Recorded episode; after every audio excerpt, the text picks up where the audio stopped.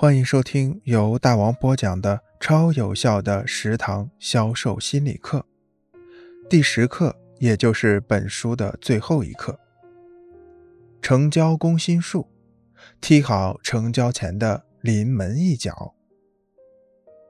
在足球比赛中，是以足球进门为胜利的标准；在销售中，是以客户买单为交易成功的标准。同运动员传球、带球都只是为了射球入门一样，销售人员所有的努力也都是为了签单这一刻所做的铺垫。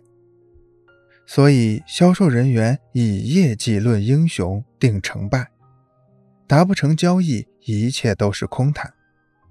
销售员一定要踢好决定成交前的临门一脚，不要在最关键的时刻功亏一篑。一，尽量赢得客户的好感。如何与陌生人建立感情？如何向陌生人推销产品？这对推销员来说是一个巨大的挑战。事实确实如此。素昧平生的两个人怎么能聊到一起去？这个问题不得不让很多推销员深思。一些经验丰富的推销员都知道。对客户施点小恩小惠，就会带来大收益。人们大多都有贪小便宜的心理，那些经验丰富的推销员便利用人们这种心理，在还没有谈生意的时候，就先请客人吃饭，或者先送一点小礼品给客户，以赢得陌生客户的好感，以此提高买卖成交率。然而，一些刚进入销售领域的推销员，却将这种用小恩小惠来与陌生人建立感情的方法看作是败坏道德的一件事儿。其实这只是一种很平常的招待，也是乐于助人的一种行为，并不是败德的事情，更不是贿赂。如果你很吝啬支出餐费，那么只会陡然增加销售方面的困难。经过这样一番比较，你就会发现。不肯花钱的卖主实在是太不明智了。我们来看看日本著名寿险推销员齐藤竹之助是怎么向陌生人推销产品的。齐藤竹之助在从事推销保险的那年夏天，参加了公司组织的旅游活动，乘火车前往山上的温泉。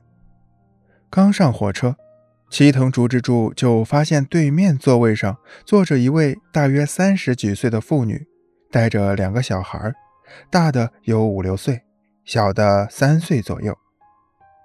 出于职业习惯，齐藤竹之助判断这位妇女一定是一位家庭妇女，因此他暗自想到：今天真是太幸运了，不管是小孩还是大人的保险都有希望了。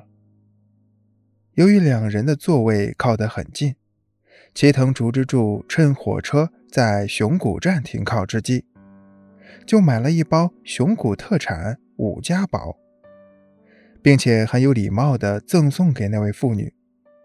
那两个小孩很喜欢吃五家宝。